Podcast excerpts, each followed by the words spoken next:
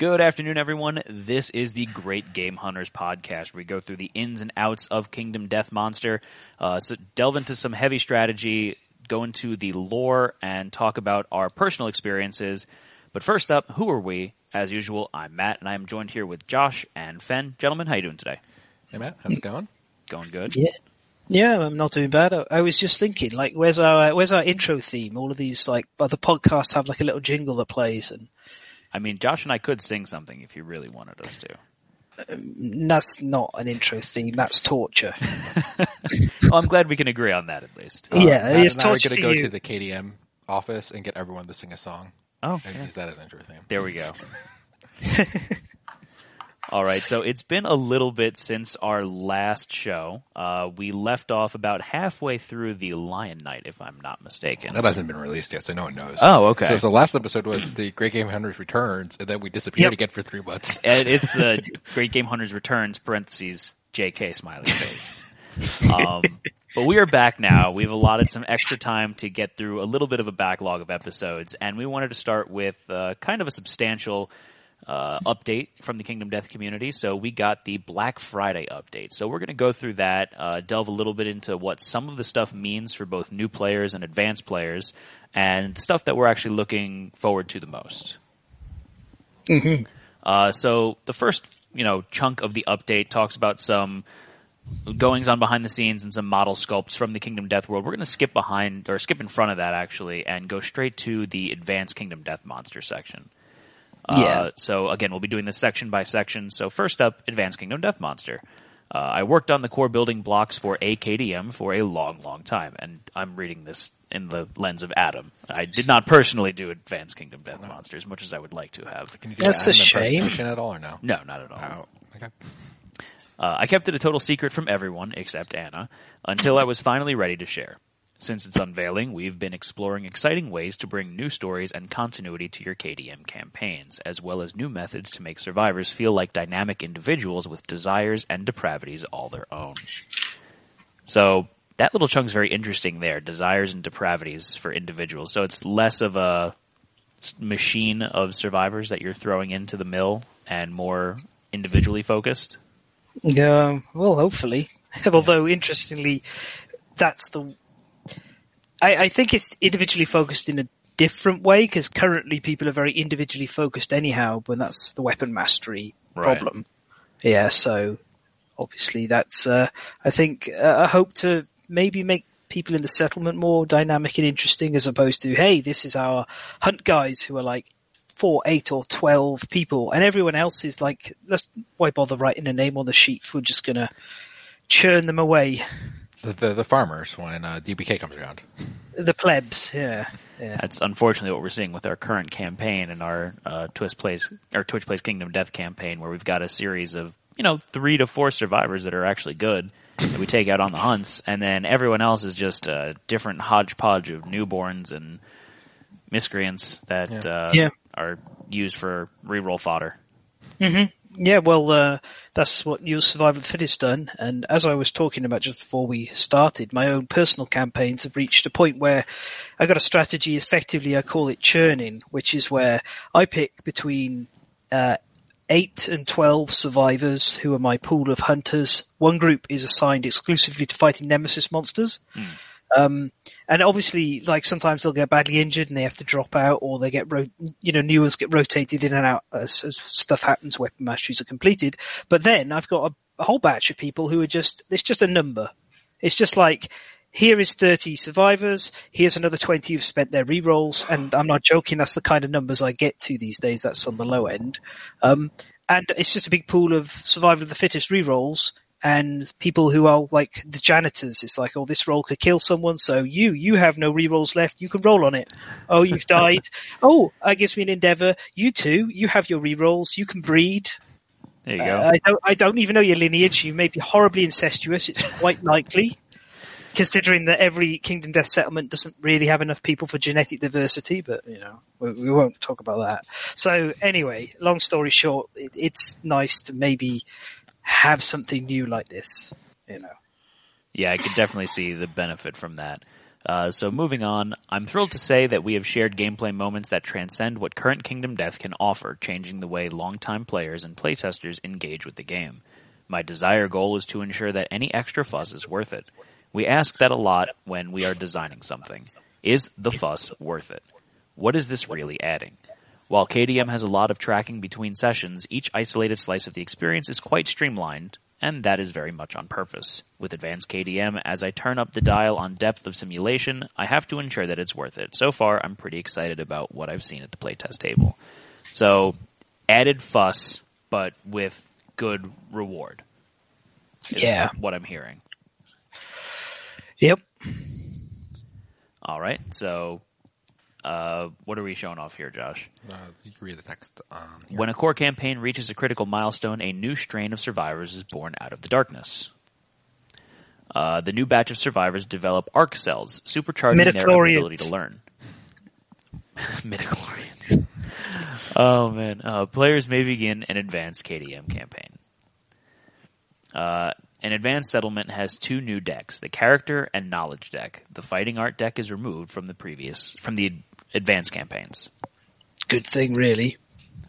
Uh, these new decks uniquely evolve based on the course of the campaign, adding and removing cards as survivors' fate changes. Uh, with the superior fa- uh, faculties, survivors gain a broader outlook of, on their existence. When a survivor is named, draw a character card to determine their starting philosophy. Philosophies will guide how survivors interpret their experiences and what they can make of them. When a survivor gains a fighting art from their philosophy, it is added to the settlement's knowledge deck, allowing other survivors to benefit from the discoveries. So, fighting arts, now part of the knowledge deck, can advance their benefits for the whole uh, can advance their benefits for the whole settlement, evolving as survivors use them. Uh, Some disorders even make using them compulsory. So, one of the examples here is meat shield.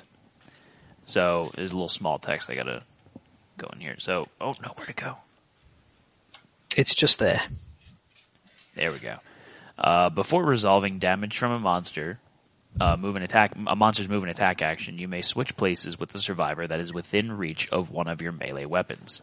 Instead, they suffer all of the damage. You may perform this even if you are doomed. You must perform this if you're selfish. So if you have the shel- selfish disorder. Yep. Uh, a Yep. Switch survivor cannot perform this, so you can't keep swapping back and forth. Uh, and that is gain plus one of these little boxes if the Switch survivor dies from this. And when you get uh, five of these little boxes, so when you kill five people doing this, uh, add horrible clarity to the knowledge deck. So you get benefits from that one for killing off meat shields. Yeah. Yeah, yeah. Uh, well, before we go into selfish, it's probably worth talking about this. Uh, uh, first of all, I don't know if you noticed in the top right corner, it's got a three slash endeavor symbol. So Right. obviously that has some kind of relevance. And this is a not just a fighting art; it's a fighting art, comma white lion. Okay. I'm yeah, and then obviously horrible clarity uh, must be it's got in the knowledge deck, so it's like a fighting art of some kind or something to do with philosophies. It won't be a, a disorder, Yeah. but it's got to be really, really good. If you're having to kill off five survivors during showdowns and not die yourself, I guess, while doing this. yeah. I, I also find this is going to be a bit difficult to track. I mean, are these are these white boxes? Do you do you record them when you carry it on your survivor sheet? Do you? Do you I hope you don't have to tick the The the fighting art because that's not just not going to work. Because Yeah. I mean, who, who can you know? Who, who, I who, assume when you write it on your sheet, you would write a number next to it and just up the number as you go. I imagine that's how we're all going to do it anyway. Nobody wants to permanently mark their cards. Yeah. I mean, you know, or you can make a reference card with the so I'm just on thinking it. some fun things with just this one in particular is Yep. is the um the Sunstalker bow. Oh yeah, yeah, of You're course. getting some stupid range with it because it's melee. It'd be like, oh, It's you're not- like five spaces away from me. You're gonna switch spaces with me and uh, get hurt. Um, that says within the reach, and reach is not ranged. So Um, I, I guess I can't quite do that. yeah, yeah. I mean, you could do it with a spear. Yeah, the harpoon Um, spear. the, the harpoon's got a range of three, a reach of three. Sorry, to get it right. Um, yeah, so it's the the Sunstalker bow. The sorry, the Sunshark bow, as it's known, the best bow in the game. Thank you very much. I'll fight anyone who says otherwise. Especially since I've been using it properly recently, it's obscenely good. Anyway, uh, yeah, it won't work because it's range one and not reach one. So going back, I'm looking at the picture here. What the hell is that monster? That's a great. Uh, no idea. It looks like kind of a sunstalker mixed with a person. Kind of looks like a troll with like something over its face. Yeah, it's a very strange looking creature. Like I, I'm- didn't notice this the first time I like looked through it. Like, oh, what creature is that? It, it, it's not a. It's not something we fought or I've seen before. That's the first time seeing that creature there. All right. Yeah, I've, no idea what it is at all. It's uh, uh hey, oh, hang on, it's got it's got white lion paws. I think this might be like maybe some kind of like maybe like a white lion, somewhat, but with a very different face. Like a hybrid abomination type monster. An evolved white lion. Huh. Well, that's interesting. Who knows? Well, I mean, we do have the the mysterious thing that we'll talk about later. Yeah, but that, that, that's I, that's a tidbit I don't, I don't think I've seen anyone talk about in, hmm. about the update. Is that picture there of what the hell is that thing? Yeah, it's like um, when you go back into the rule book and there was that monster, you know, with the pillars and the survivors are hiding behind the pillars and it's stalking past. Yeah. Yeah, that turned out to be a trapdoor man. Okay, Like we had, uh, uh, yeah, it's. Um, oh, let's let's grab my book and say exactly what page is it on. It's on for people who want to to check if I'm correctly. Uh, it's one of the events that has it. Um, I'll look at this exciting content of flicking pages. Uh, gonna have fun with this.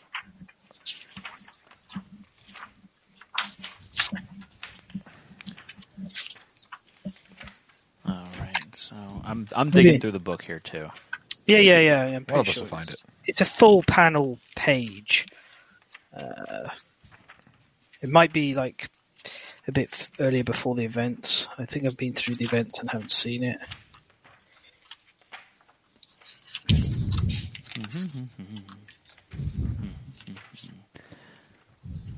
So describe to me what it was again. It was a bunch of pillars. It was like a foggy scene, and the Yes. survivors Yeah. are hiding from a monster.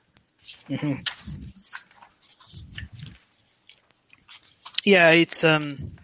I mean, I've got the I've got the actual image because it was uh, one of the one of the poster images, or you know, the screen um, uh, backdrop p- pictures. I think it might be. Was it an expansion it was in? I don't think so. Maybe it's not actually in the book, and I'm misremembering, and is simply. Uh, but yeah, it's, oh, here it uh, is. It's on yep. uh, page sixty-four. Oh, I skipped past it. Yeah, yeah. So that if you if you take a look at the trapdoor man model, that's uh that's a trapdoor man. It looks just like him. It- uh, then they're of course in the inverted mountain. So who knows? These these these things. Adam puts these things in, and you never you never can tell what's gonna what's gonna turn up and what's an Easter egg and what's just like a bit of fluff. But yeah, because uh, th- I remember somebody got a Black Friday grab bag and had the resin version of the the trapdoor man model in there, and I was like, "Hey, that's that's this thing from that picture." Yeah, yep, yep. There we are. Got trapdoor man. Uh, it's on the inverted mountain page, and it is yeah, it's very, very, very similar. Multiple arms and the same kind of hunched up pose, and similar face. But yeah, anyway, you're right. It's a interesting and unusual looking monster on the card, and um, who knows? Maybe it represents like an evolved uh, version of one of the monsters because he did make suggestions that the monster's going to change, as we'll talk about a bit further on. All right. So part of this is that uh, it also has the selfish card uh, listed as well. So selfish disorder. and that is uh, after you spend survival to encourage another survivor, roll a d10 on a six plus You encourage them as normal. Otherwise, you stop thinking only of how you wasted precious energy you could have saved for yourself. Yeah. Um, obviously, it looks like the disorder deck isn't changing at all. This is a very like this could just be a disorder right now. Right. Yeah. Yeah. All right. So uh, we we showed that one off, and so the smarter survivors can use their shared experiences more efficiently. This is called collective cognition and represents the settlement's mental acuity and cultural potential. All right. So a level one monster is worth one CC once. So collective uh, collective cognition was it? Yeah. Yeah. Uh, level 2 monster is worth 2 CC twice, and level 3 monster is worth 3 CC three times.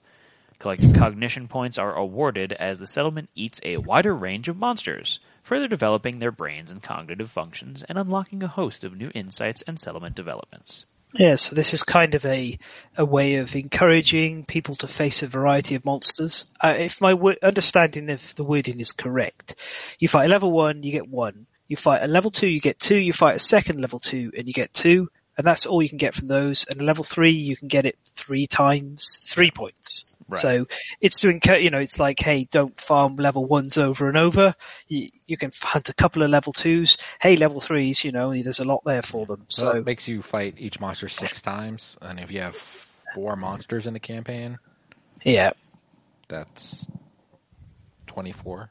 So that that's a campaign's worth. Of, you can get one each year if you if you work it. yeah, yeah. Uh, however, as the survivors experience a Kingdom Death Monster Advance campaign, they'll find the stories far from the same. For example, the Crimson Crocodile is far more dangerous than the White Lion.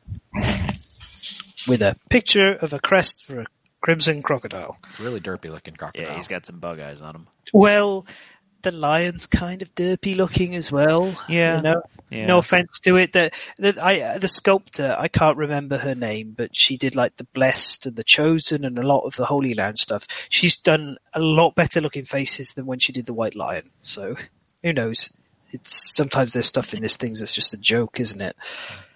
The the people have gotten very excited about this um, and confused because they're like, well, what's is this another model being put into the, the the gambler's chest? Because there's no way you could, you know, this looks nothing like the White Lion Yeah. um, at all. Although it does kind of share the same paws. It's not the creature sitting on the meat shield fighting art. No. That looks more like a a shark slash human slash lion thing. Yeah. So who knows? Okay. Yeah. Gear has stopped conveniently returning.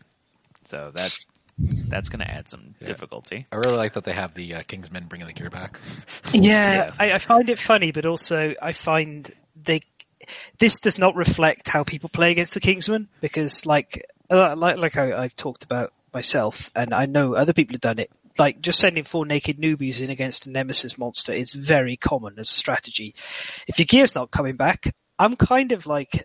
I, I could see myself looking at a lot of these nemesis fights and going, okay, we'll scratch four people because I can't win this fight, and if I'm not getting my gear back, this isn't worth it because the nemesis fights, the rewards on them are kind of sometimes not worth the effort at all. Yeah, they're kind So- of poopy. yeah, yeah. I mean, this uh, on one hand, it's like it's interesting, but I don't know if you guys have ever tried playing the the really hard like Kingdom Death Nightmare mode.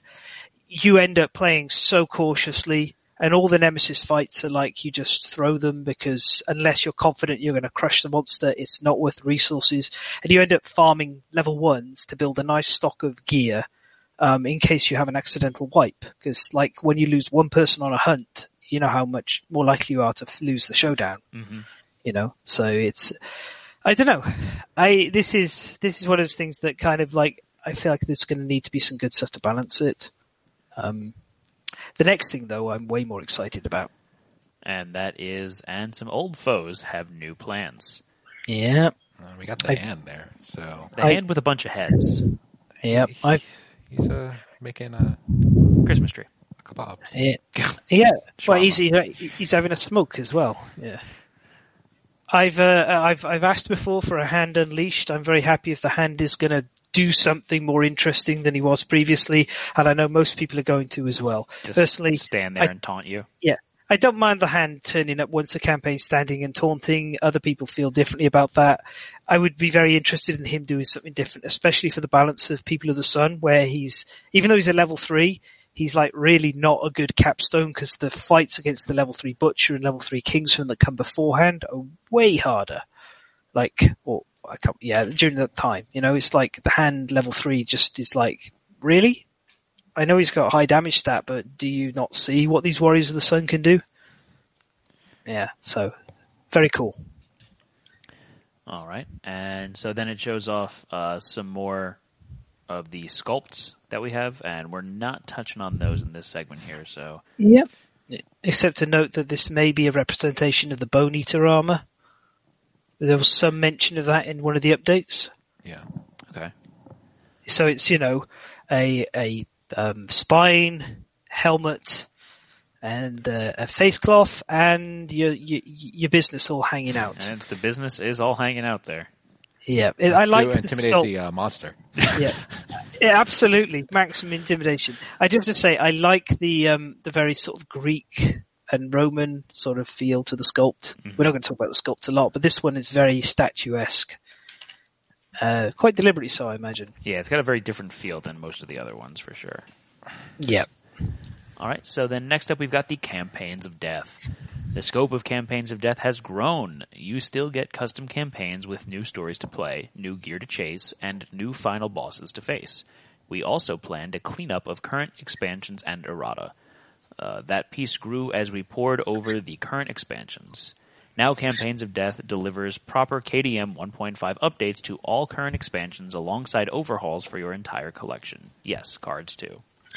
Much like the core game, there are many things that are rebalanced and adjusted. We've learned a lot about telling the KDM story, and we've clarified, enhanced, and deepened the narrative of each expansion. Descriptions are added and improved, hit location decks being uh, bring more personality to monsters, and everything that makes each monster what it has been concentrated. The Campaigns of Death hardcover rulebook will contain the updated versions of all 12 expansions printed within it. Uh, and then price increase from $40 to 125 and also increase from status of this is interesting to must have. Like this is absolutely a must have, as Yeah. you'll see when we go through it. All right. So Campaigns of Death now upgrades all 12 current expansions to 1.5. That's the book, plus 150 Yes. pages. Yeah. This hardcover book now includes the 1.5 version of all 12 expansions in one place. How convenient. There is a myriad of updates to all current expansions, ranging from new typos to brand new content. Here are some sneak peeks. I, I like that he was able to poke fun at himself there. That was He, he does that all the time. yeah. All right. So this is some examples. We've, Josh, you want to you want to say that's a quote that we've got? Uh, we got piss. We got piss. So posturing piss uh, is a mood. When this comes into play, draw an AI card. The Gorm asserts its dominance when a survivor ends their act in a Gorm's blind spot. If they have any armor points to the legs location, reduce them to zero. Otherwise, they suffer monster level damage to that location. If the Gorm is defeated when this card is in play, they have not innovated it yet. The settlement gains the ammonia innovation. So Yeah. it's the same card that currently in there, right? I don't think they It changed is. Yeah, yeah. It's it's shown just to, um, as a reference for the card that's changed, which is the next one. Thunderfoot, which is another mood. When this comes into play, draw an AI card. Any survivor that ends their act in the stomping zone suffers knockback 5 and is knocked down. So let's get a little note here. If Posturing Piss is in play, they also lose all armor points at the legs location. If they have none, they suffer monster level damage to the legs location. So mm-hmm. he's like, stomps his feet and he's his stomping piss. his piss onto your legs. Yep. Yeah. Yeah. It shows the stomping zone, and when the monster gets wounded, this gets discarded.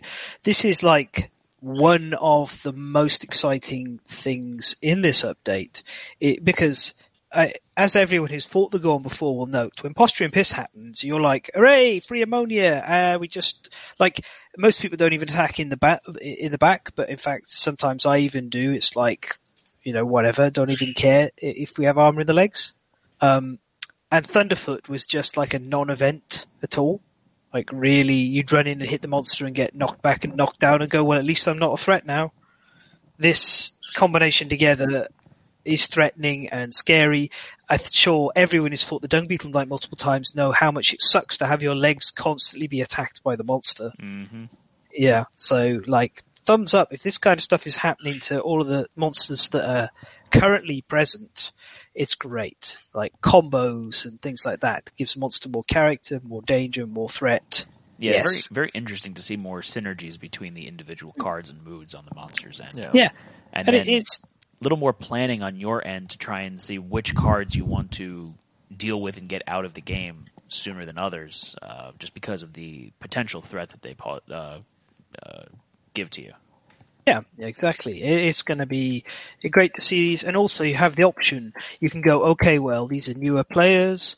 I'm just going to use the original cards as they were because they're not as dangerous. And then you know, eh, so it's nice. It's made the game more modular, and you can choose to upgrade and change what you want, or you can just you've played enough and bung everything in and play it as it's intended as hard as possible. Okay, so players excited to gather around a lantern hoard in Gorm infested territory are getting a prologue Gorm to start their journey. The Gorm expansion is updated for 1.5 rules and rewards. We've even found opportunities in ambiguous interactions between moods to give monsters uh, to give survivors more disgusting, brutal outcomes illustrated above. Yeah. So It's, cool uh, we're getting the the prologue Gorm. Yep, and uh, as you can see below, it's got uh, changed the rules, so a new rulebook, great. A new Gorm climate card, Thank God. uh, new HL deck, and new AI deck, and new gear. So there's a lot being changed there. I really hope, in particular, that the Gorment armor set is looked at because I've played and played and played with it. I love the design of it. I think the regeneration suit is actually a waste of time. I think upgrading the armor is a waste of time. I think basically you use it in the mid, early to mid game to allow you to like attack and retreat with a double-handed weapon as kind of a retreating kiting tank, and then you hand it to an archer who just kites for the rest of the game. And it's kind of sad that you spend so much time making this armor set and you go, well, it cost all these resources and I could have made two rawhide sets with it, pretty much. And you should have. So, please, please put some, some red affinities on the boots. Because guard is such a nightmare to try and activate on that armor set. The mask is amazing. Love the mask, love the guard ability. The boots need something, please. Yeah, that armor set has so much potential to it, but yeah, we seem to never implement it in any of our campaigns. Uh, about the best thing I've done with it is used it with the Sunshark bow. I- I- I- you know, and the trouble even then is it falls off in the mid to late game because block one is not good enough for a lot of jobs. And there's just, you can do better things with, with other gear combinations that are easier to get. So, good. Please, please rehaul Gorment armor. Most of the rest of it, apart from the Gaxe, is, I love. And maybe the Black Sword needs a nerf because it's a bit much. I hesitate to say. I wonder if they're going to touch the uh, wisdom potion. I hope not, but I would like to see the life potion gain some affinities and the healing potion actually be relevant as opposed to just I'm curious if they would take the wisdom potion and make it put it higher up on that list. I, I kind of maybe they would. Um, I think that's like I know a lot of people complain about how hit location manipulation is overpowered, etc., etc. Yeah. I actually think wis- wisdom potion is like a good version of it.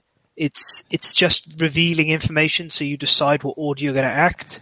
It's it's not like the necromancer circlet and the cat's eye circlet that Yeah. are so like they force you to just they reward you in fact for slowing your play entirely down and just taking your time and going we're not going to attack this turn. Whereas the wisdom potion says you got to attack but this is what you got to deal with. So I, I don't know. I can see it being further up but the other potions like steadfast potion's great but the life potion and the the healing potion just. I understand what they're trying to do with them combo them with the armor but they don't synergize at all to just yeah.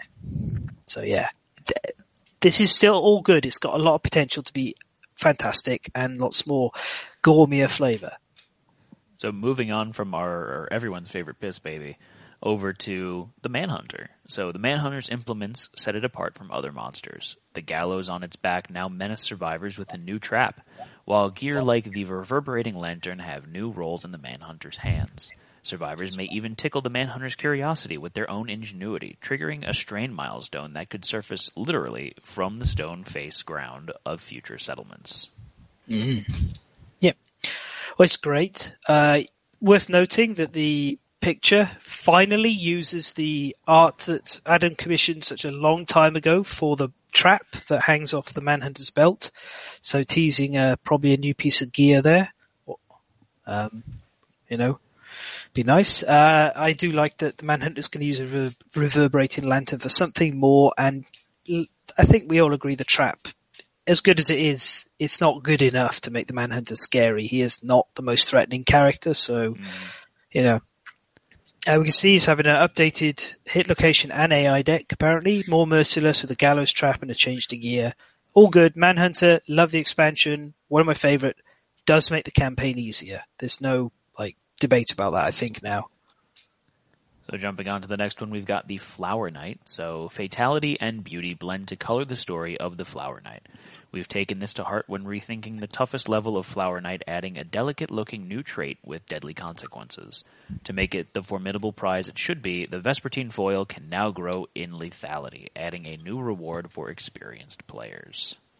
So yes, very, very good to hear that the Vespertine foil is going to get an upgrade because it's pretty much useless. It's a waste of paper at the moment. it is completely unusable. Um, it's just nothing. Nothing needs an upkeep that it has. You know. Yeah. Um, I looking at this, it's like they're just touching the highest level. And actually, I thought that the level three version of the Flower Knight was fine, not particularly problematic in its design. I think the level one is the issue in the Flower Knight expansion. So Um, easy. It's uh, have you have you been through the list of all the benefits it gives you? It's it's crazy. Yeah. So like obviously advanced KDM is going to encourage you to stay away from farming level one um, flower knights. Fantastic, good, yes please. And I love fighting the level three because True Blade, which is really hard to get, is one of my favorite secret fighting arts because it's really cool. It's very unique and interesting, and it has downsides and upsides. Um, but like the level one flower knight, first of all, it's the only level one that has a post overwhelming darkness space, so you can uh, open space before the monster, so you can stick mineral gathering there and really go for getting the good rewards like crystal skin, get down to the lantern city for early blacksmith gear, get lots of iron, all that shit. You've got the easiest showdown fight in the entire game by a mile. Like it's easier than the prologue fight, to be honest. Which rewards you with fencing, which you can stack onto all four survivors if you want to. Mm-hmm. Tons of resources. The fact that flowers are perishable is completely irrelevant because you've got the stone circle to cycle them if you don't want to. The damn sense memory afterwards, you can tutor overwhelming luck, which people don't talk about. I think people don't even notice that it's on the page. like, like I, I, and that's the problem. Like when when Adam said he was going to do something for the level one flower knight after you, so uh, for the flower knight. Sorry, he said the flower knight after you guys trounced it on stream during the campaign, you know, the, during the Kickstarter campaign. I was like, the flower knight needs a new trait at every level. It needs something to really make it scary. It needs a massive amount of offense because it just hands luck tokens to the survivors and goes, "Please tear me to pieces." Yeah. You know, but but it looks like that's not what's, happening here. So I think the Flower Knight is going to remain, despite these changes, being the expansion that you say to someone, "Oh, you're having trouble with Kingdom Death? Add the Flower Knight. It's going to make it easier for you," which is fine. But the model is so gorgeous, and people love it so much. She is a fantastic creature.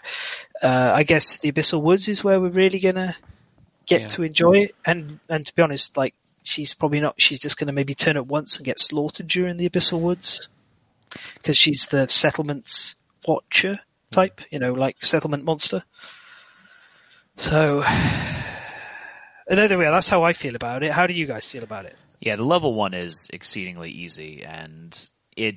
I think they're trying to mitigate a lot of that, as you said, with the advanced KDM rules of hmm. please don't fight level one monsters over and over again, because we're Yeah. going to not give you as much stuff. We're going to stop giving you stuff for it.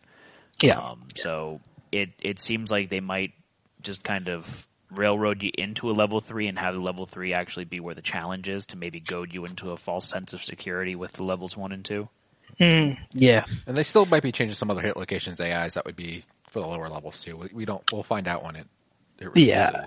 I, I really hope that they do, and I, I, I, I obviously I don't think like Adam's going to listen to these, but I wish you know if there's anything I could say to him is Adam, please give the Flower Knight a new trait at every level to do something to stop the way it's done right now, which is either it gets plinked to death by range attacks from outside while one person tanks in the middle, or it gets kited out of the ring where it's utterly useless and it keeps running back in, but you just kite it back out or or it literally gets fisted, fist and tooth to death. You, I've punched it to death.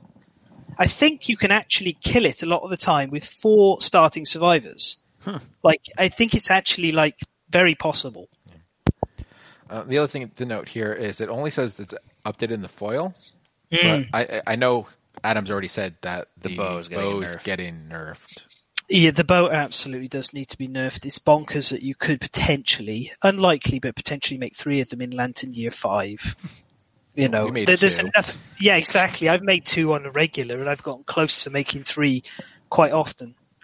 It's it's it's nuts. Yeah.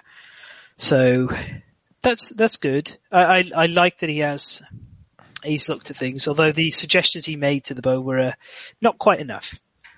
Making it, would he suggest making it strength one? I think. Yeah. I think it needs, it drop it five more. strength, which is which is still a decent chunk because it was super strong. It's a somebody described it recently as a Zanbato with, with which can be which with range. Yeah. Like, Yeah.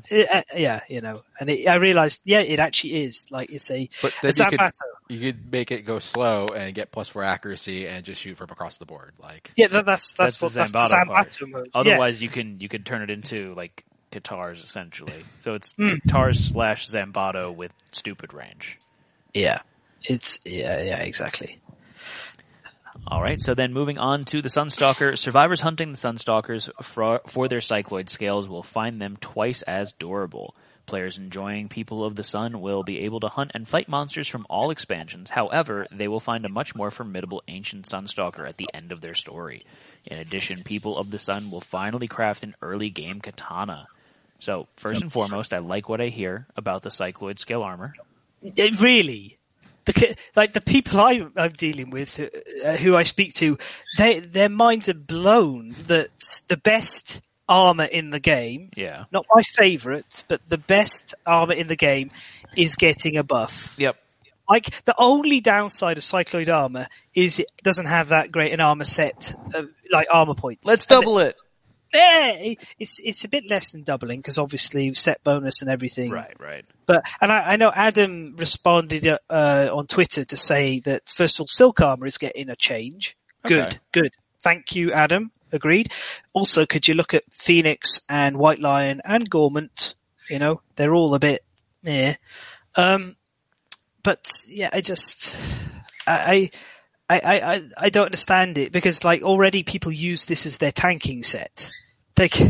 They, they use it for tanking, they use it for bows, they use it for damage. It's like whenever you're having trouble making a weapon work, the answer is get get cycloid scales, get get a cycloid armor. And the the only things that were bad about this was relatively low armor, which mostly avoided by being evasive, and the fact that it cost 17 resources. So, needless to say, he had a bit of a Twitter conversation with some people about who were boggled about this, and you know, I wasn't directly involved in the conversation apart from making a flippant comment. Um, uh, you know, he doesn't respond to me a lot of the time anyway, so it's fine. Um, but yeah, it's uh, I, I I understand he said he wants the armor to bridge to the late game a bit better, but that takes this armor that takes it deep. this armor stomps the everything right now. Like I think I, I it's the f- armor I used to kill the level three dung beetle knight the first time, and that was like the first confirmed level three dung beetle knight kill, and it's because of cycloid armor. You know, people have refined since then and and definitely improved on what I did, but yeah, you know. Uh, let's get on to the really cool stuff, which is the early game katana.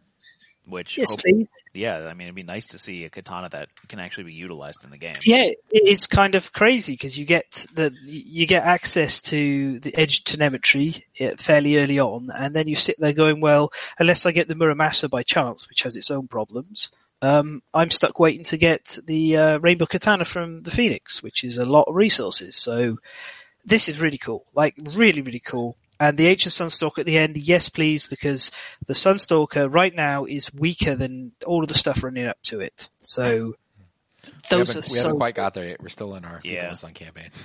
yeah, yeah. More Or- new game plusing. Yay. Have you got Warriors yet? Uh, no. Oh, well, yeah. You're going to love Warriors. Warriors make the people of the stars look a bit weak. I think I think Well- we just finally got to like where we could Yeah. possibly make them. We just had that you- story event happen. You just barrel your way towards them. Oh, did did you like how the story event? Um, I don't know if it happened for you, but it, it gives you. It gives was it the survivor emotionless, Yeah. and Yeah. then gives them. Um, I can't remember what it is now, but the thing you can't use when you're emotionless is a fighting art. I think it is. I thought that was Oh. really funny.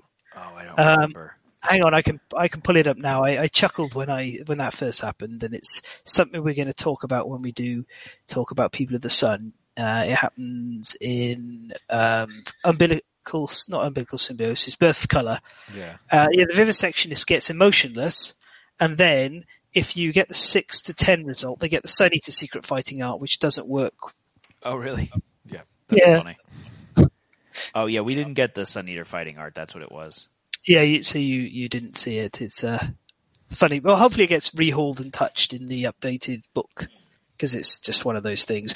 I mean, all it stands right now is eventually you try and get rid of emotionless on them, and then they become a Sun Eater. Which Sun Eater's really good.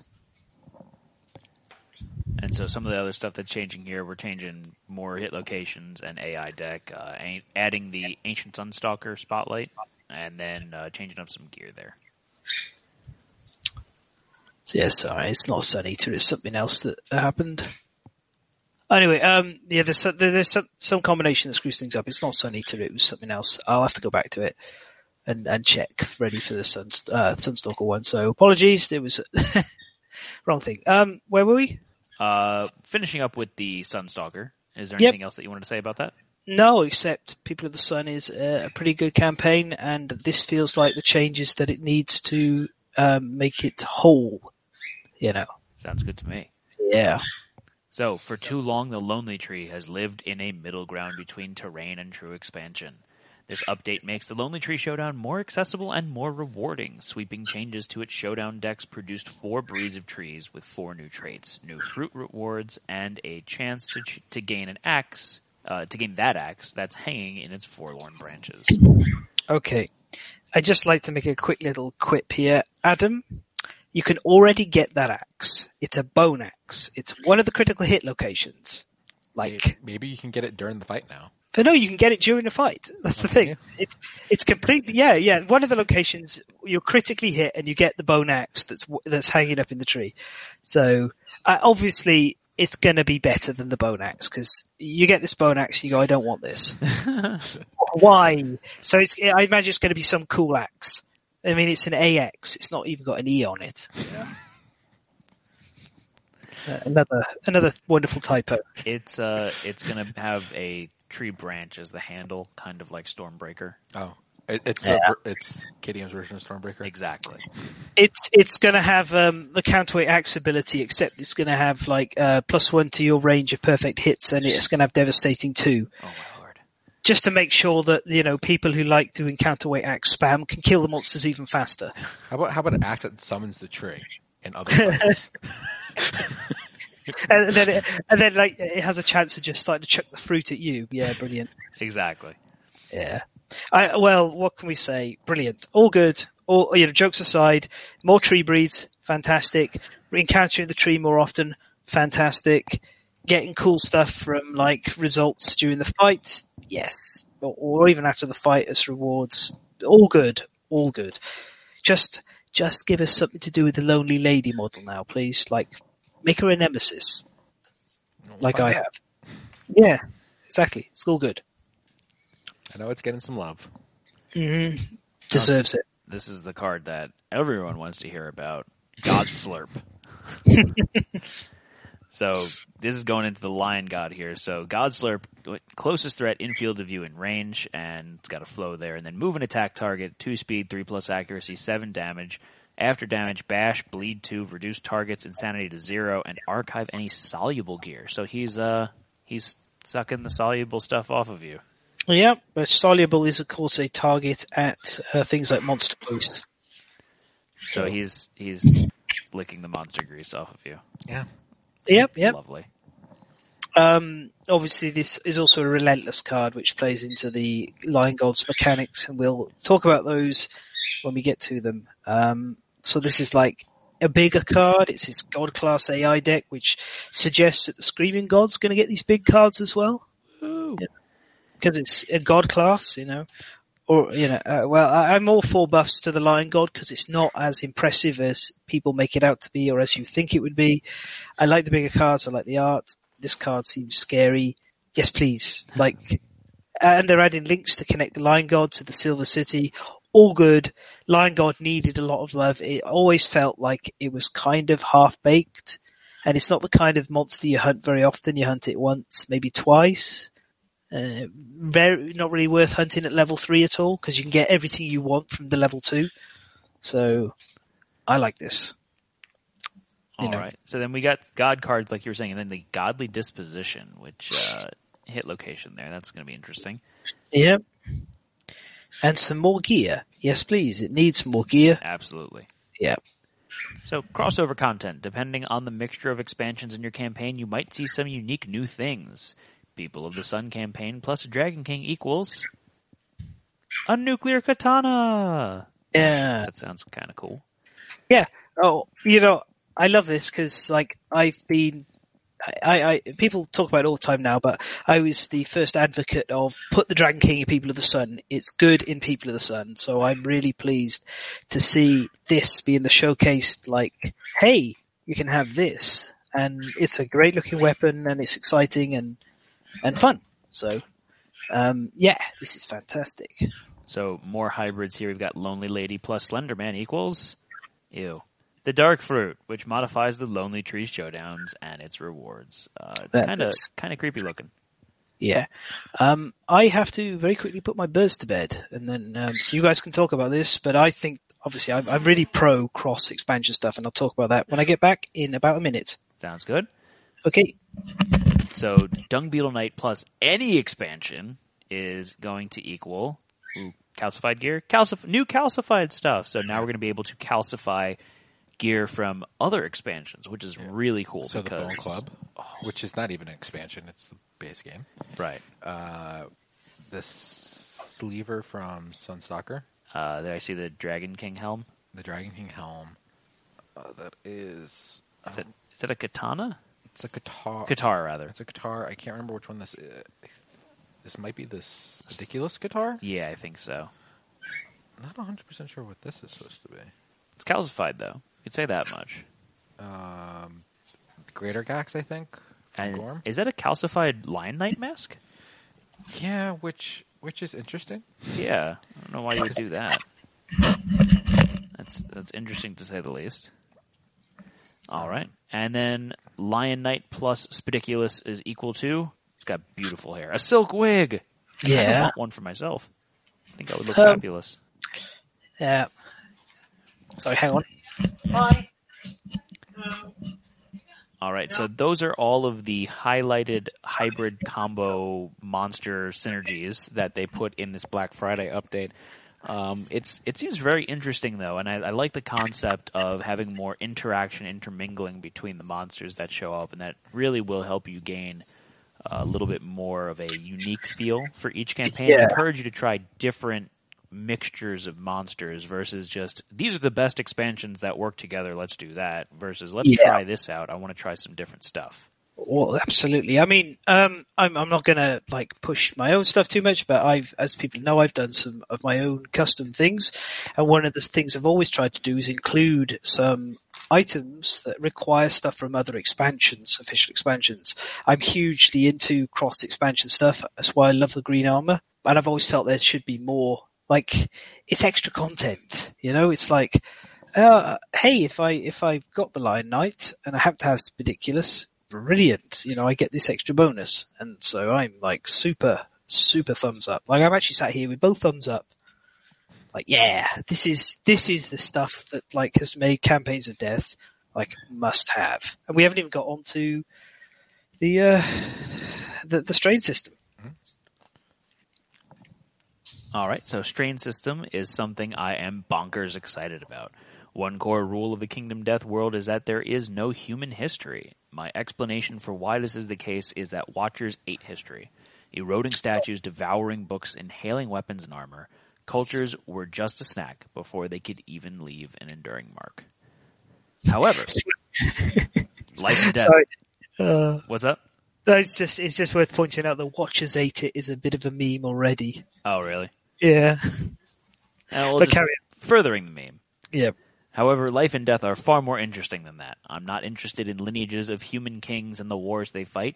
Instead, I thought about in a canvas plant and wondered if it would change color while it grew in a survivor settlement amid their diffused lantern light. It's like a kid's science project where they grow a plant in a cabinet and it turns white. Would its color change be permanent? Might there be a monster that prefers it? Would that change a creature's habitat? And then boom, it hit me. If the node system we proposed to customize the monsters appearing in your game car- was card driven, then we could introduce ecological shifts and enduring mutations. Players could play a meaningful role in the evolution of their game world. Not by conquesting a nation, but maybe by survivors unwittingly bringing back an insect from a far off showdown. That bug then scuttles into the eye hole of a stone face and wreaks havoc on an unseen layer of nightmare substrate below. Untold generations of survivors later, the soil of that region is fertile. Who knows what your next campaign might grow in that fertile ground, but we're excited to find out. Uh, Twitch was all excited because there's bugs. Yeah, they mentioned a bug, so of course Twitch was all excited Yep. about that. Bug, Um, bug. We're, we're all about bugs. but more campaigny style stuff, uh, more legacy style stuff added to the game, so that seems interesting. Yeah, I'm I'm going to hold judgment on this. I, I I've only ever enjoyed one legacy game so far, uh, and that was Charterstone, which really, if the legacy stuff felt very bolted on, not gonna. I, I'm going to play devil's advocate a little bit and be like, this is one of the things I want to wait and see what it's like to experience. It could be super cool, like really cool and, and I can it's, see where it's trying to add a lot more for people who play repeatedly, so they can sit there and work on and build their own world.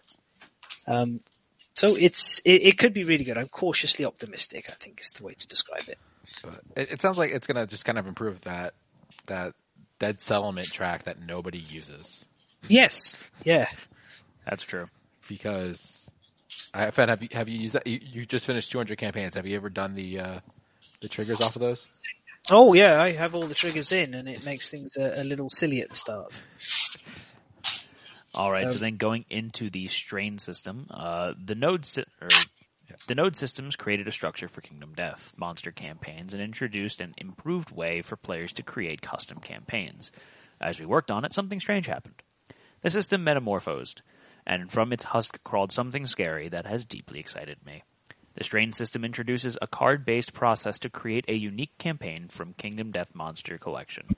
Starting with your campaign's story arc monster, draw cards. Uh, drawn cards will specify aspects of your campaign: quarries you will hunt, nemesis you will face, unique story events, campaign milestones, and more.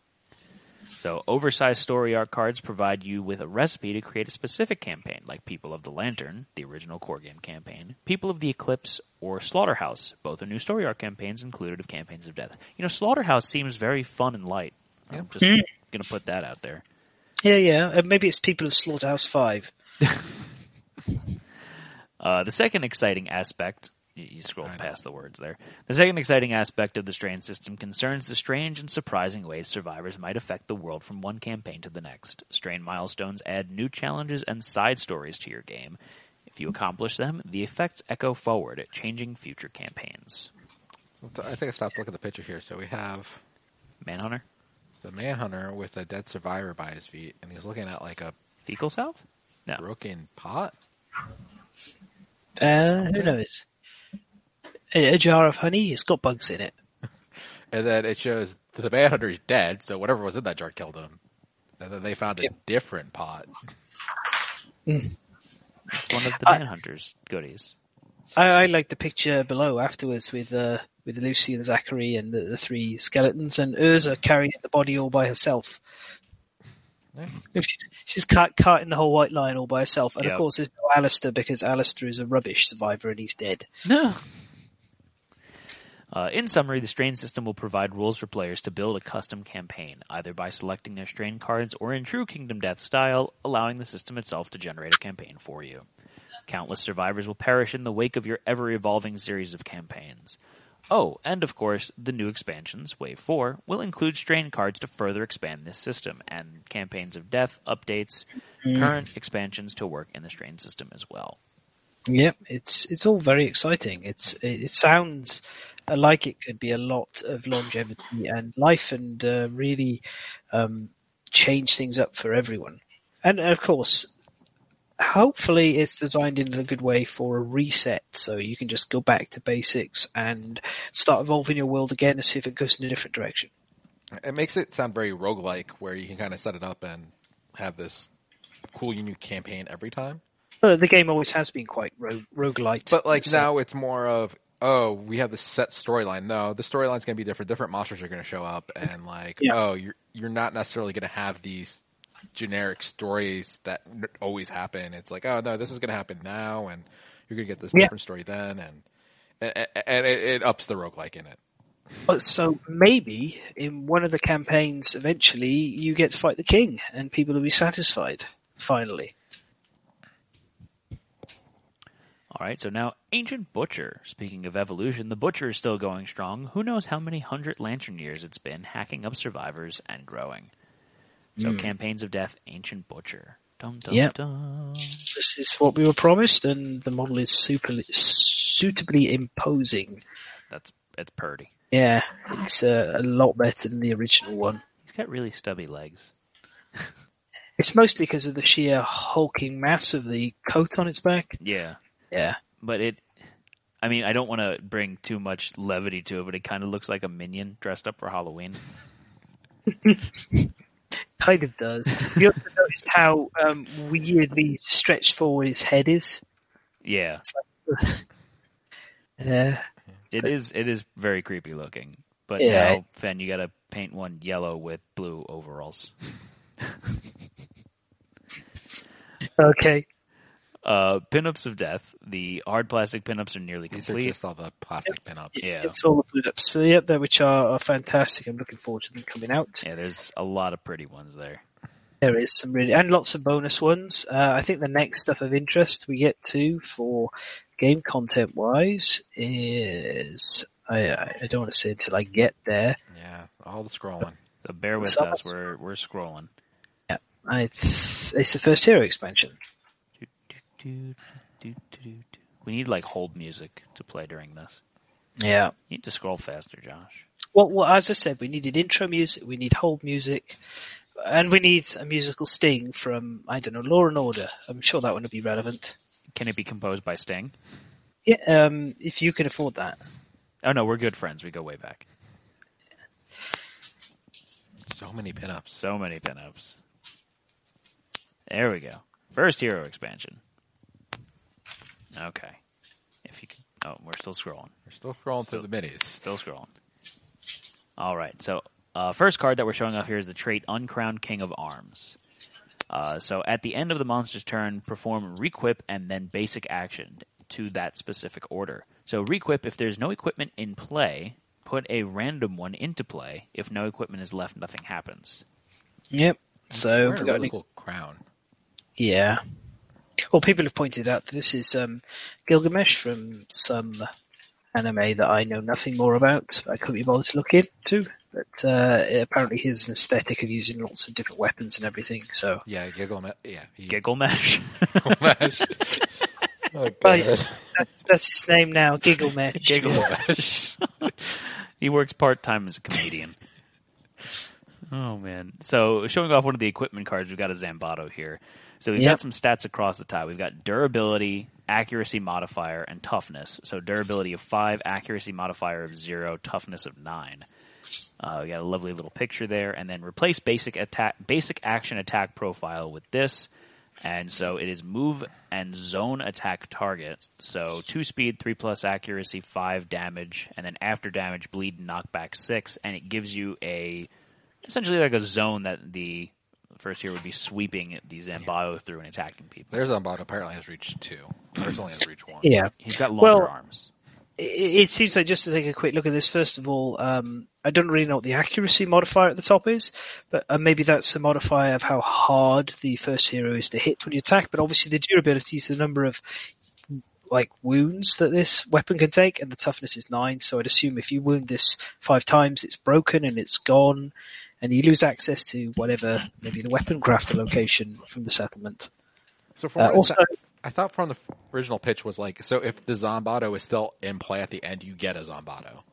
Mm. What was the idea? So like you collect his weapons that you didn't break. I, I- I think the pitch was that the locations, the settlement would be based around what weapons survived. So you'd have to decide whether you were going to break the weapons or, or not. Like, depending on how many things you smashed up, you would lose stuff from the settlement when you Yeah. took it over to add some variety. Um, obviously, I think the biggest crime here is that this Zanbato is damage five instead of six and speed two instead of one. You know, I realize this is for balance purposes, but yeah, you know. This guy knows how to use Zanbato better. I like the picture of the does. Zanbato there. It's it's different than the normal one, isn't it? Mm, it's it's pretty similar. Is it? It's it's definitely more refined and larger looking, and uh, it's got strapping instead of a lot of fur. There we go. We get a close up of it. Yeah, with the the female first hero who is apparently going to be the the higher level one. They both look really cool. They're um, very large models on 50 mil bases. So yeah, bunch of cool gear. Bunch of cool gear. it's nice that you can look at the gear and instantly recognize what what it's uh, what it is. Yeah. Like there's the Zanbato and there there's like uh, the the arc bow and everything. I wonder how this is going to work with um, expansions in your settlements. You know, like if you take over a settlement at Lantern Year 12 and you wanted the Dung Beetle Knight in the campaign, is he going to have access to something like a trash crown? Who knows? We- We've got the cool like um, four survivors that you play as when you play these. With a, they've all got their own unique gear.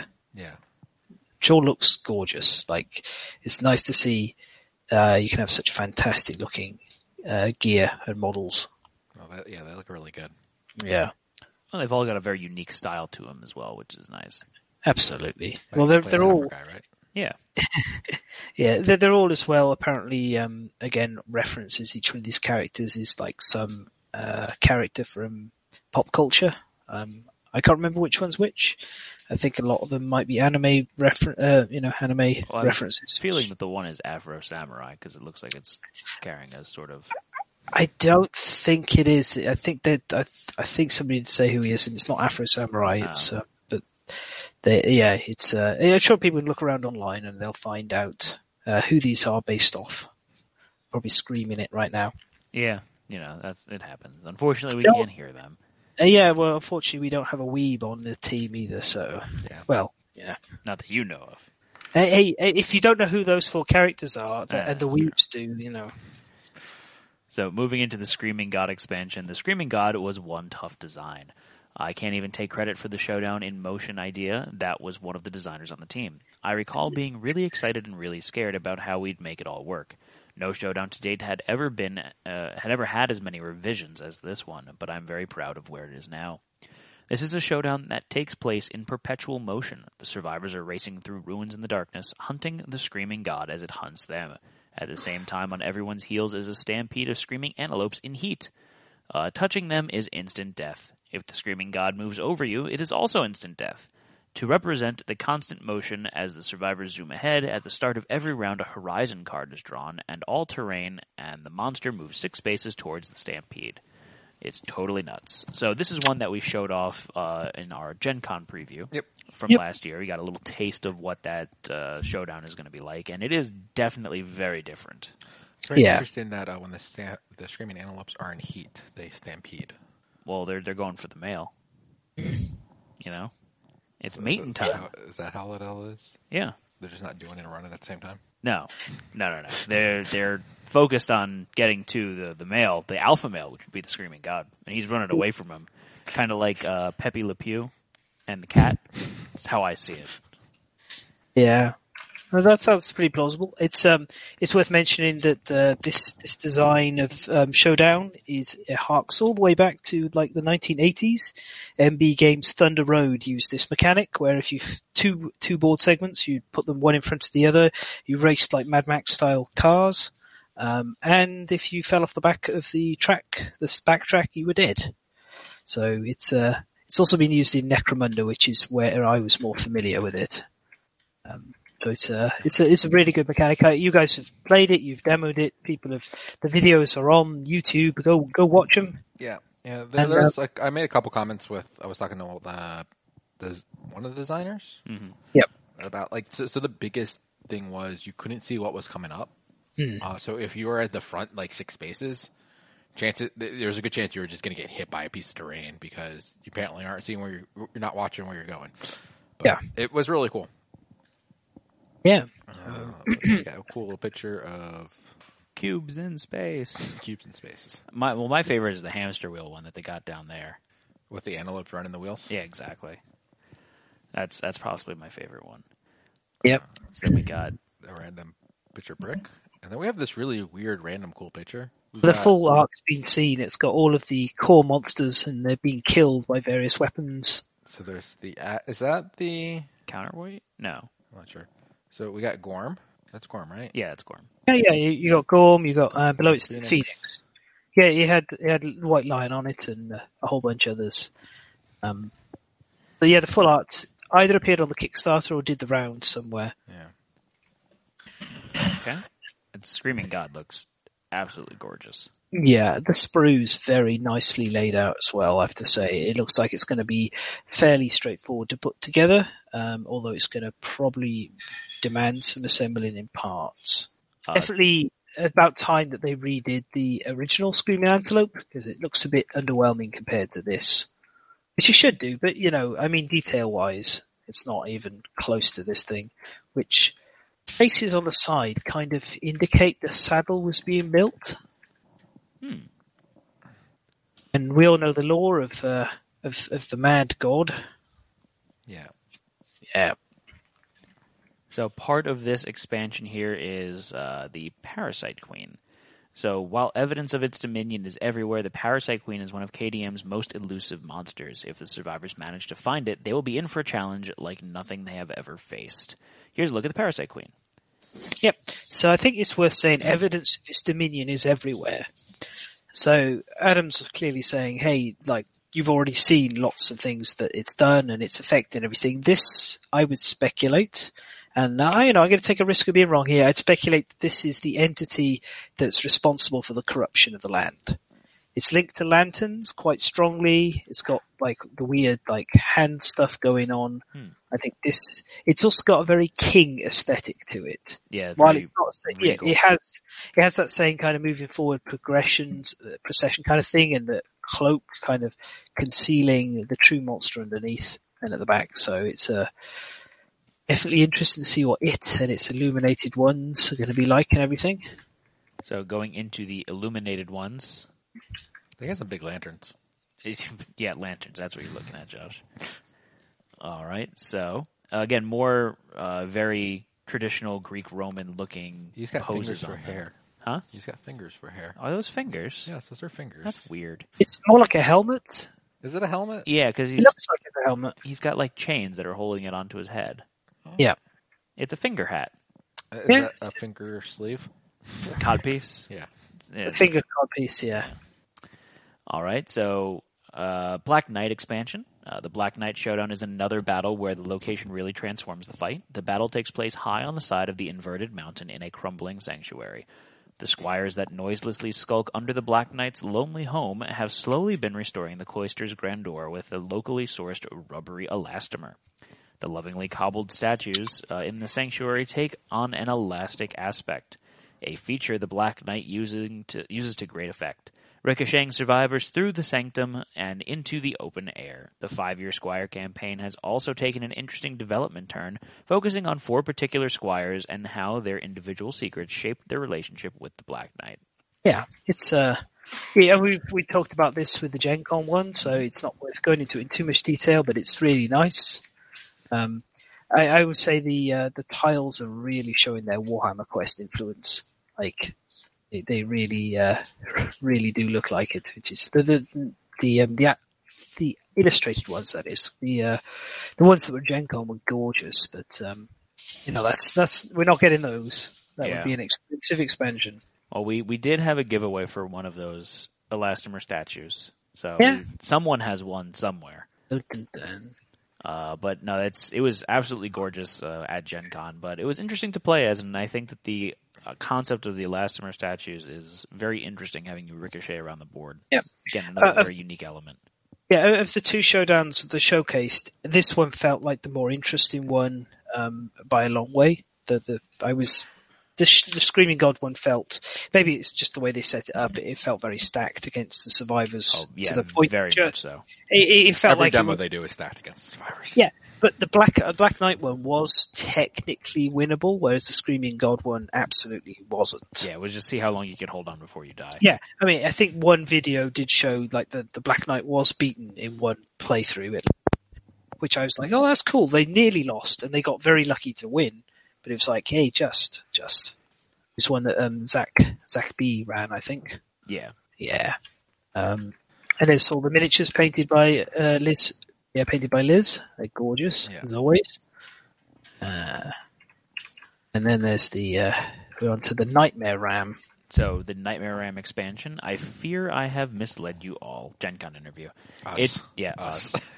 It's true the Nightmare Ram itself is not part of the dungeon crawl anymore, but that's because it's been moved to its own boss room.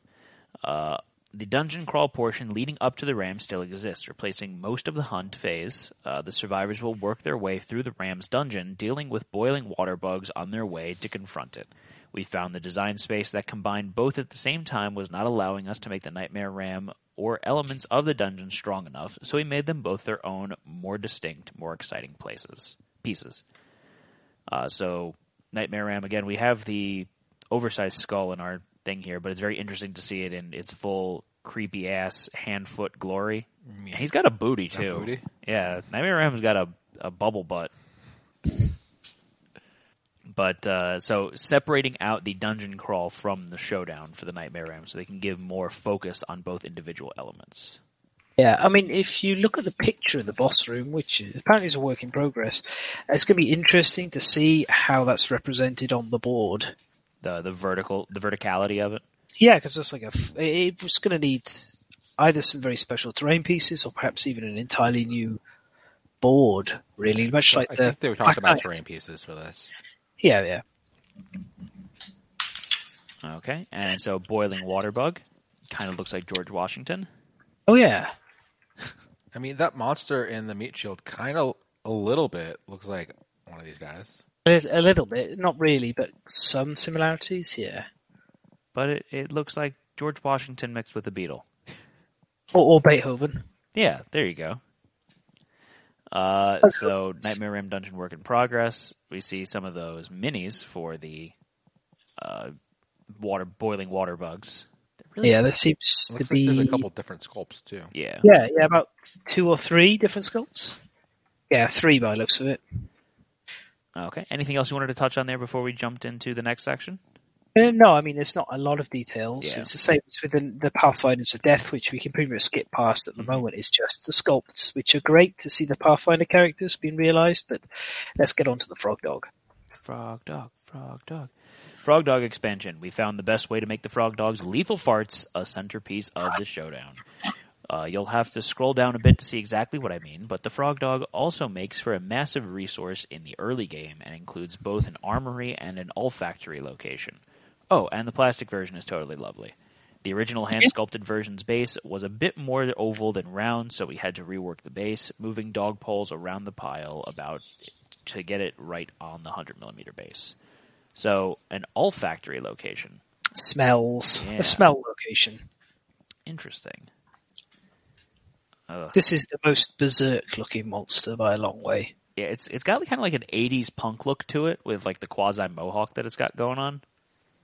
Kind of reminds. I think reminds. Frog Dog could be like a old punk band. yeah, it actually does sound like a an '80s, late '80s, early '90s punk band. Yeah. Yeah. But he's got the FRT deck, the fart deck. So we've got an example here of rotten emission. A wave of prickling as every pore in your skin opens at once to soak up the gassy stench. Or is that greasy, Greasy stench? stench. Greasy stench. Target a survivor, fewest spaces from the heinous origin. The bum. Well, yes, and I, I'm assuming that the heinous origin rhymes with heinous as well. Uh, so they suffer monster level damage to a random hit location, uh, monster level brain damage, and gain a stink token, and then draw an AI card. Get a stank token. A stank token. So we, we already see the farts in full effect here, He has a whole deck of different types of farts, Matt. and it's actual farting. I wonder if it's going to give us farting arts from the frog dog. No, Everyone knows they're part of the Sunstalker expansion already. oh, legitimized farting arts. Yeah, yeah. Uh, so then moving on to Satan, even more Satan now comes with four models instead of two. So this is the plastic um, Satan that should be in wave three, but um, uh, it's, it's we're not going to go into details on the sculpts because that's just sculpts. But it's followed by the Ivory Dragon, So Ivory big- Dragon is big Mega Stan.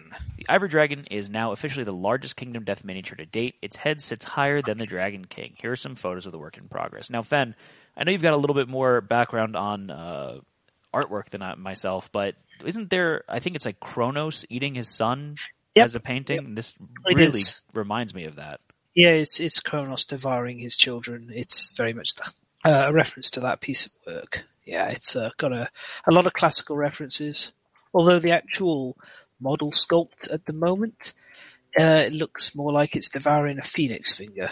Like, Maybe he's using it like a toothpick. yeah, it could be, It could be. He's got to get his son out of his mouth. But it's so big. Yeah, it's gigantic. Yeah, I mean, um, like that base. If you look at that uh, on the the one image with the the wings and everything, Yeah. that is probably a 135 millimeter circle you see in there. Yeah. which gives you an idea of how large this thing is. And it could, it, yeah, I think four by four is the size it's going to be physically on the board. It, uh, five by five is as big as it could be sensibly mechanic wise. Yeah. If you go to a six by six, it's unwieldable and doesn't really work because of the size of the showdown board. And It's just a statue in the middle of the board that doesn't move. But those wings are twice again the size of the actual body of the damn thing. It's gigantic. Yep. Yep, it's massive, and then it's got a second creature sat on top of it, which is um, obviously one. There's always a big Stan and a little Stan. Huh. Um, I think got- Stan Stan X is normally the big one, and Stan Y is the the small one, or Stan and Stan Lee, because there's a Y in Stanley. If people are unsure why they, that Satan gets called Stan, it's a reference to Binding of Isaac, given that um, Kingdom Death is a roguelike in itself, and uh, Satan at the end of Binding of Isaac is known as Mega Stan. So, as this guy shares the same face, he's become known as Mega Stan. Oh, Yeah. so is it just me or does uh, it also have face boobs? yes, it has face boobs. Okay. Yeah, it has, yeah, it has those. Has them on the art as well, if you look. And something else a bit more unpleasant a little further down. That. So it's it's boobs suckle you. I guess. Yeah. Yep. Okay. I love the face of the small Stan, by the way. It's so good. So elegant and demonic. Yeah. And then, of course, the really big news that's got everyone excited is the next bit. Starting Survivor Satan, now part of the Ivory Yes. Dragon expansion. So Satan is one of the oldest organisms in Kingdom Death, capable of dividing itself many times over. Depending on the passed on genetic code, these offspring may or may not have any idea that they are part of something bigger. Dun dun dun. Yeah. So Really survivors with Satan genetics in them, possibly giving them latent powers. Yep, and new models as well. Very cool. They look great. Uh, I was really excited about that. And th- these two models have always been a bit of a fan favorite. I'm glad they're getting a resculpt because the resin ones, I own a pair of the resin ones and they break. Like they break all the time. Ah. So the plastic remakes are great. Uh, and you get the original and the new, and then we get these guys as well. You know, more Satan, more Stan for your Stan. So everyone that loves the Gorm because of its adorable baby face is gonna love this one. Yeah, So getting onto the Honeycomb Weaver expansion, Titan Bee, Titan Bee, Titan Bee! Uh, now a new Node 1 quarry monster included in the expansion, plus one early game monster. So just make the Honeycomb Weaver like from a must-have to an absolutely like must-have. Titan Bee's creepy as hell, man. It is, yeah. What is a face holding in his hand? Zelda? It- Oh, I- uh, it's a survivors. survivor. Yeah. Two of them. It's got one survivor in each hand. He's got one uh, survivor hanging out of his eyeball. Uh, something like that, yeah. Looks like it. It's got nothing in its eye sockets anyway, so yeah, it's probably like jammed them into its mouth and they're trying to crawl out its eyes. It might be an impy type thing. Oh. maybe. Uh, so the artwork for the Titan Bee turned out really cool, so much so that I've decided to make it a Node 1 Core monster, 100 millimeter base. Uh, now the two forms of the Honeycomb Weaver. will be You you muted yourself. Yep, huh? sorry about that. Uh, so now uh, the two forms of the Honeycomb Weaver will be Node 3 Legendary Encounter. Uh, don't worry, the normal size Titan Bee's 30 millimeter base will still be included. Yep, so there's going to be little Titan bees, there's going to be this big giant Titan bee, there's going to be like legendary honeycomb weavers, which I assume are going to be sort of one-shot encounters with the honeycomb weaver. Um, that's going to have some interesting impact on the abyssal woods as well. So going into the real quick, the Titan Bee armor it looks very much like the Predator. It, it does. It does. Um, it's if you actually look at the female one, you get a bit of more of an idea of where the reference is. It's kind of um, like Roman and Greek Yeah. style. Yeah. But the the male one does have a bit of that predator thing going on. from the uh, The steel wax armor, the I love pot belly duck duck lip armor. I love the steel wax armor. It's great. That I, I what I really want to see is the Silver City Lion God armor, which looked amazing in the um, in the concept art. But these things have turned out fantastic. Why carry a lantern in your hand when you can hang it from your armor's belly ring? I mean, that's what I've always wondered personally. And I, I love the gender specific helmets. And Oh yeah. yeah, it's got a great bunch of details. And look, it's got it's the same as, as the wonderful bat nipples. bat nipple. nipple. Only the guy has the bat nipple. As a should Yeah, yeah, yeah. You couldn't couldn't put them on the female one. That would be um, perverse. And then my favorite text of this entire update is the picture of the Titan bee over and over with "I love this bee." It's nice. It's so nice how much how enthusiastic Adam gets about seeing these things brought to life. Especially that Although creepy ass baby bee. yeah, So Um, then we've got Base, uh, there's a bit of tool and everything, but I mean, basically now going through this, there's the female um, pin-up butcher and everything. But the only other thing worth talking about is something which is the um, it's in the video. Yeah, it's the, the last little bit of the video. so yeah, it Um, is I'm not going to play the video because not it's gonna going to play the video. music on the It's podcast. the gambler ball though. But it's showing off the It's- gamble bar. But at the Yeah. end, At 42 seconds. Oh yeah, it gives you the preview of I forget what it was. kind of looks It- like a white lion. It looks, it, it's very much a white line, or at least a line of some kind. It's sat on top of uh, something else. Or It's uh, Let me let me see if I can. Can, can you this. skip ahead? Can you skip ahead to the? Yeah, I, I got. I was muting it so they don't get all. yeah, you, you can rotate it a little bit when you skip back and forth between like about 37. oh, 37 look at that right there. 36 to 38. So it is, looks yeah. like a, a roided up lion yeah, with a it's- it's- survivor in its mouth. Is that a survivor?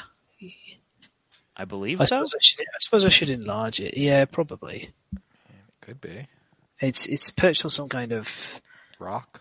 rock Stop or right. Yeah, you see the head of the survivor. Yeah, yeah, you're right. It's, de- it's definitely a survivor. Yeah, yeah. It's got uh, and there, there, yeah. There's a survivor's leg on the floor as well. So the the question marks is what this actually is, where what it's going to be in. Uh, it feels like most like the most likely place is in the gambler's chest. But yeah, essentially it looks like a roided out lion. Yeah, but yeah, I mean, Adam's been known to tease stuff like this a lot. Though, did you see the Vision Owl? yeah, he, Yeah. on Twitter he Yeah, people are like, oh, what was that lion? And he's like, oh, Vision Owl. Yeah, and every, everyone's like, "That's a vision owl." We we're not we're not like curious about what that is. It's nice to see you doing the sculpt for it, but we know what that is. This, on the other hand, yeah, it's um, what you know. Is it a new sculpt for the white lion? Because I'd be very happy for the white lion to get replacement. Because I think I earlier called it a bit derpy looking. Yeah, you Yeah. did. This this one is not derpy. Oh, that one This looks one- mean. Yeah, it does. It looks like it was going to be a joy to paint. But uh, that pretty much does it for the Black Friday update. Is there anything else that you wanted to specifically touch on, Fen? Uh, No, no. I mean, it's been nice to go through all this. Um, I think all we can say is it it was a huge update with a ton of stuff. It would have been a bit nicer if Adam had um, been able to eke it out a little bit in maybe two, three releases instead. But Adam's going to Adam, and there was other reasons why he kind of went a bit quiet. But he's he's gone quiet again. He's been so quiet compared to the first Kickstarter. He's he's working quietly behind the scenes, Yeah, but you know a lot of information, as you were saying, almost information overload. Um, definitely information overload. yeah. Uh, but a lot of stuff that uh, you might not notice on your first read through of that. I know I picked up a few things that I didn't see the first time around, so very I know, cool. Did we mention that Campaigns of Death is now wave three instead of four? No, we didn't, but yes, yeah, it's been moved forward, which Move is forward. that's huge. It's going to do a lot to refresh things for people who are still waiting for new expansions. So we're going Because to I get mean, basically a refresh for all the expansions, and we're going to get advanced KDM at the same time. Nice, Yep. That's going to Yep. be nuts. nuts. yep, a strain system away. Okay, perfect. So, anything else, Josh? I think that's it. All right. So, thank everyone for listening to the Great Game Hunters podcast. We're going to be back with more episodes coming up soon. Uh, next up, we are slated to finish up talking about the Lion Knight, and uh, we'll. Do we have any plans beyond that, Fen? Well, yeah, we're going to carry on through the monsters after after the Lion What are Knight. the I- monsters we haven't done. Oh, I don't remember Yeah. at this point. oh well, we haven't done the Dragon King, we haven't done the um, Slenderman, we haven't done the Dung Beetle Knight or the Sunstalker, we haven't done People of the Stars or People of the Sun, Lion God. Lion God, So yes, tree. Quite a bit then. of course the tree. Yep, there's there's plenty left. Fantastic. Uh, Fen, do you want to go ahead and plug your awesome stuff that you've been working on?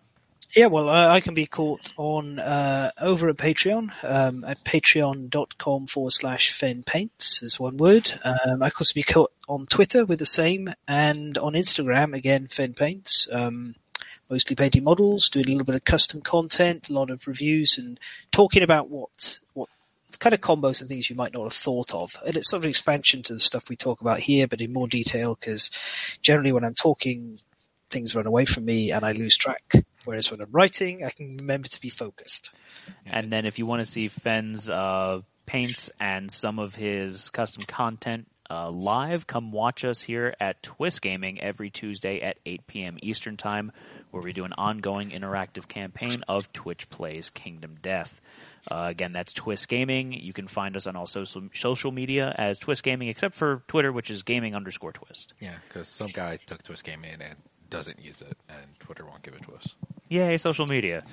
Uh, but again, thank you all for joining us today, and we hope to see you all soon. This is Matt. Josh, And this is Fen. Have a good one, everyone. goodbye. Bye.